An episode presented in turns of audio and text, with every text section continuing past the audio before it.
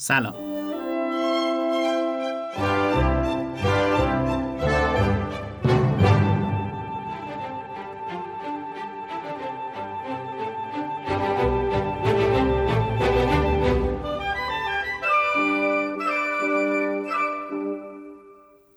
من فردین تحماسبی هستم.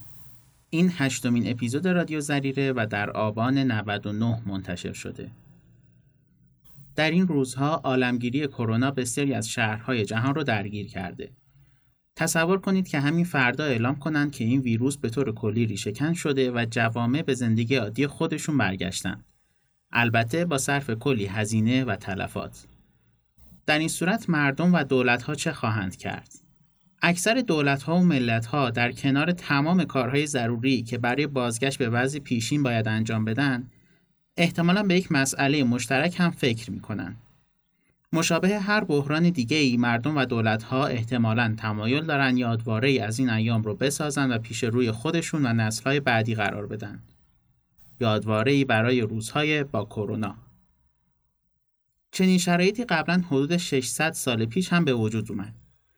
عالمگیری مرض تاون بیشتر در کشورهای غربی ظرف چند سال حدود 200 میلیون کشته بر جای گذاشت. اسم این عالمگیری تاریخی رو مرگ سیاه گذاشتن که مهلکترین عالمگیری در طول تاریخه. زمانی که بالاخره روزهای مرگ سیاه به سر رسید در ایتالیا شهر فلورانس مسئولین تصمیم گرفتند یادبودی برای اون سالهای پرکشته و تلخ بنا کنند. این ایام زمانیه که معمار معروف ایتالیایی برونلسکی هم در ایتالیا زندگی می‌کنه برای این یاد بود تصمیم گرفته شد تندیسواره های برونزی جدیدی رو بسازن تا به یاد مرگ سیاه بر درهای ورودی تعمیدگاه شهرشون نصب کنند. طراحی این تندیس در بین مجسم سازان به مسابقه گذاشته شد. برونلسکی هم در این مسابقه شرکت کرد. هیئت داوران کارها را ارزیابی کردند و در نهایت کار برونلسکی به عنوان مقام دوم انتخاب شد. برای ما مهم نیست که نفر اول کی بود یا طرحش چی بود. چیزی که در این داستان مهمه اینه که برونلسکی بعد از اینکه پیروز این مسابقه نشد مجسمه سازی رو رها کرد و به معماری پرداخت و تونست به یکی از اثرگذارترین معماران تاریخ غرب تبدیل بشه. وجاهتی که برونلسکی در سالهای بعد از این مسابقه قرار بود کسب کنه اگر در اون مسابقه پیروز می‌شد احتمالا کسب نمی‌کرد. کمتر از چهل سال بعد از این مسابقه برونلسکی گنبد منحصر به فرد سانتا ماریا دل فیوره رو طراحی و اجرا کرد.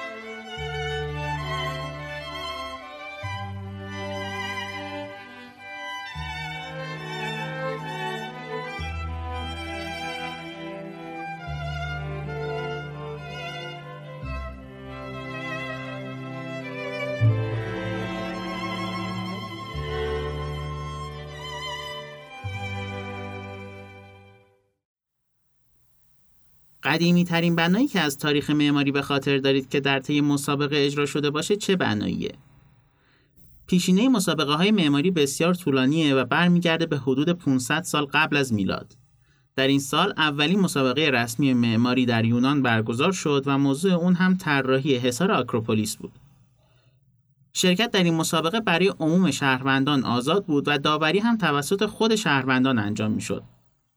ولی کم به مرور زمان شرایط به شکلی عوض شد که حاکمان و صاحبان قدرت وقتی مسابقه رو برگزار می کردند برای انتخاب طرح برگزیده سلیقه شخصی خودشون رو دخیل می کردند و اقتدا به نظر عموم مردم از فکرها افتاد. در دوره معاصر در قرن 19 و بعد از اون ساختمان های مهم بین المللی از طریق مسابقات برگزیده و اجرا شدند.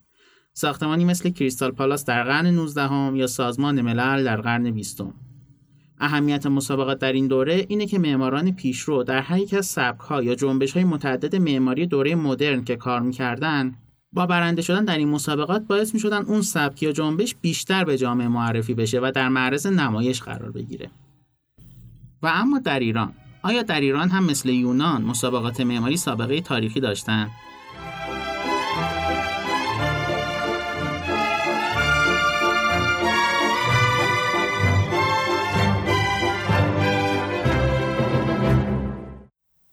برای پاسخ این سوال باید بین دو مفهوم تفاوت قائل بشیم. یکی مفهوم مسابقه و دیگری مفهوم رقابت.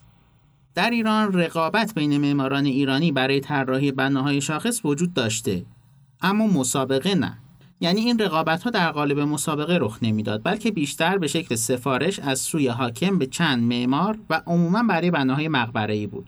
اگر بخوایم این موضوع رو در نسبت با شرایط حرفه بسنجیم اصول تربیت معمار ایرانی از جمله آموزه هایی که در فتووتنامه ها اومده و توسط استاد به شاگرد عرضه می شده معمار رو به داشتن صفاتی مثل تواضع توصیه می‌کنه. می‌تونیم بگیم که تعریف پیشینیان ما از تواضع اگر با نفس شرکت کردن در یک مسابقه و برتری جستن نسبت به دیگران در تضاد نباشه لاقل در تقابل هست.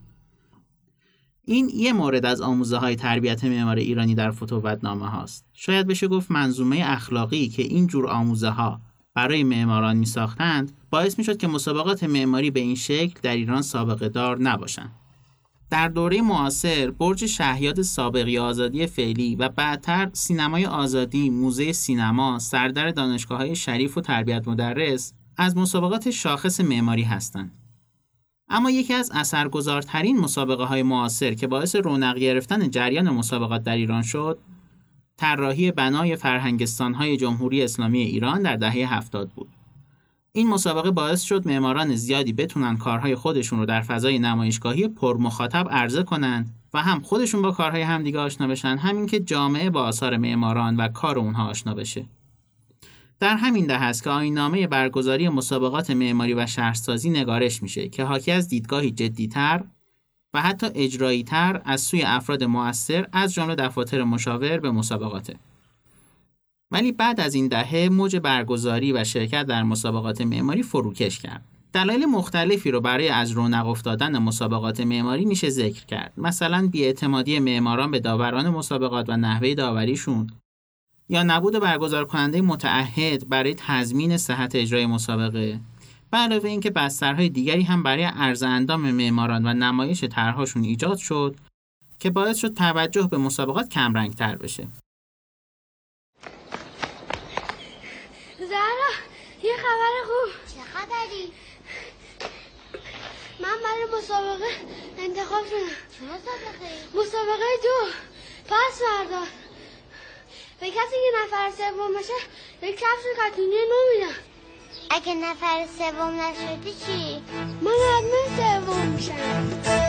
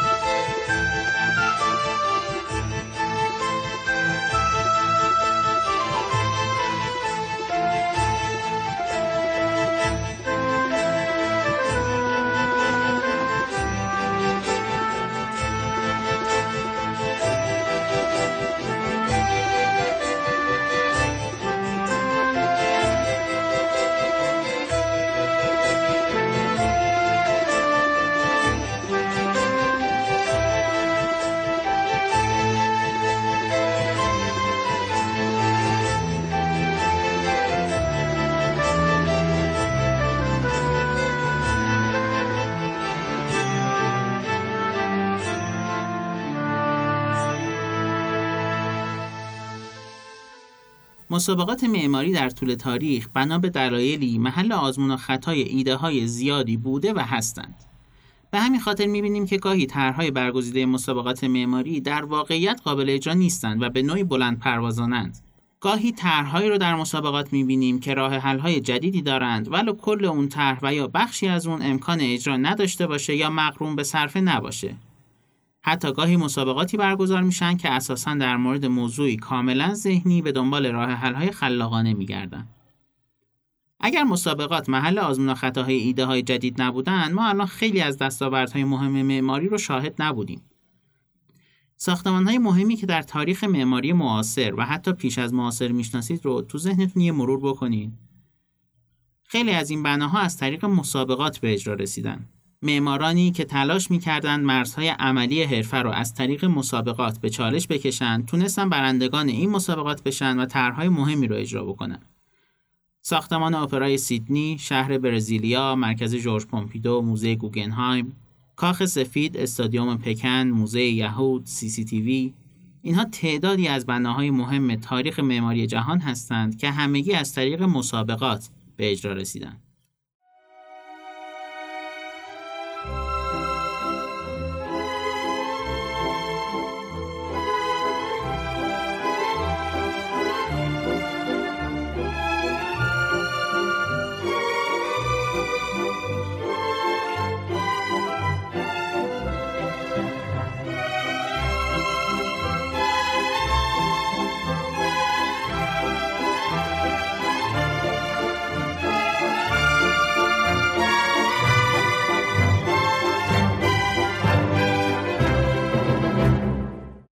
چه ویژگی ها یا جاذبه هایی در مسابقات هست که باعث میشه معماران بخوان ایده های جدید رو در این بس در مورد آزمون و خطا قرار بدن یه ویژگی شاید این باشه که معمار می‌تونه بدون متحمل شدن فشارهای بازار با فکر آسوده تر و رهاتری طراحی بکنه در پروژه های بازار خواسته ها و نیازهای کارفرما، محدودیت های مالی، قوانین و ضوابط، زمانبندی، محدودیت های بازار کار محلی همه و همه بر کار معمار تاثیرگذار هستند. در حالی که در مسابقات این معلفه ها به شکل دیگه معمار رو هدایت می‌کنن و کمتر دست و پاگیر هستند. برای همین معمار این فرصت رو پیدا می‌کنه که ایده های مناقشه برانگیزی رو در اونها محک بزنه بدون اینکه به اندازه کارهای سفارشی نگران افت وجهه حرفه‌ایش باشه. از این طریق معماران جوانتر هم می‌تونن خودشون رو در بازار حرفه‌ای معرفی کنن، توانمندی هاشون رو به چالش بکشن، هم قطارهای خودشون رو پیدا بکنن و مهمتر از همه این که خودشون رو در معرض نقد شدن قرار بدن و از نقد دیگران بهره مند بشن.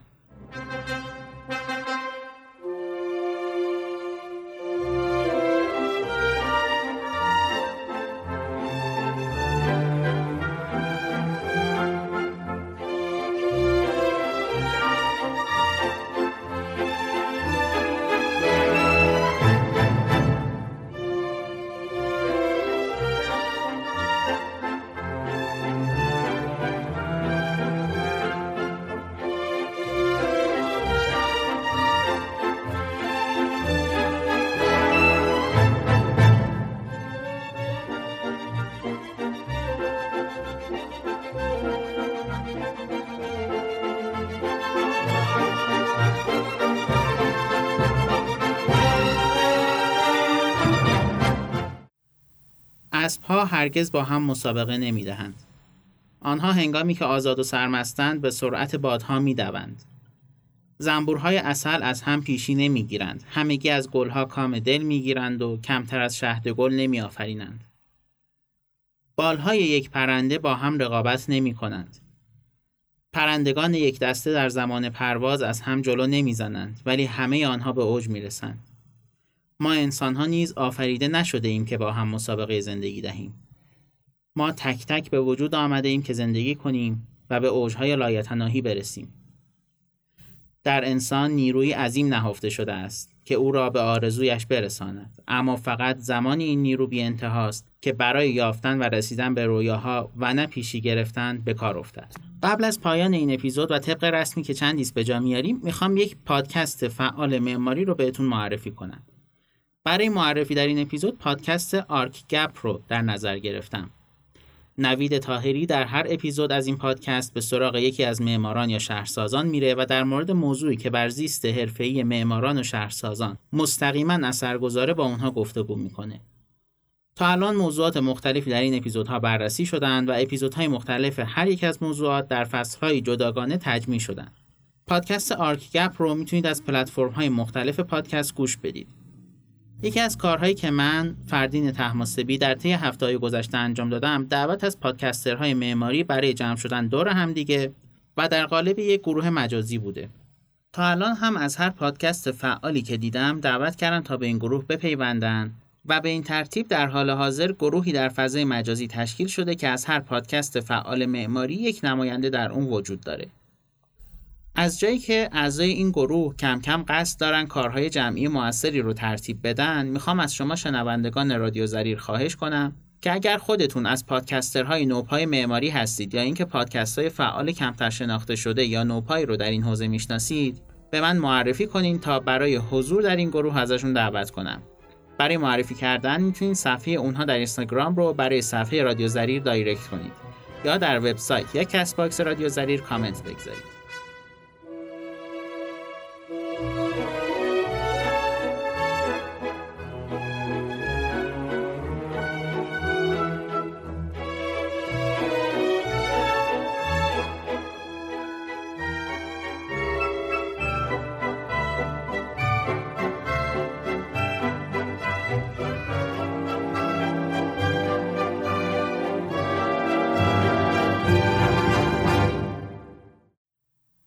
این اپیزود هشتم رادیو زریر بود و متن اون توسط هیئت تحریریه رادیو زریر نوشته شده.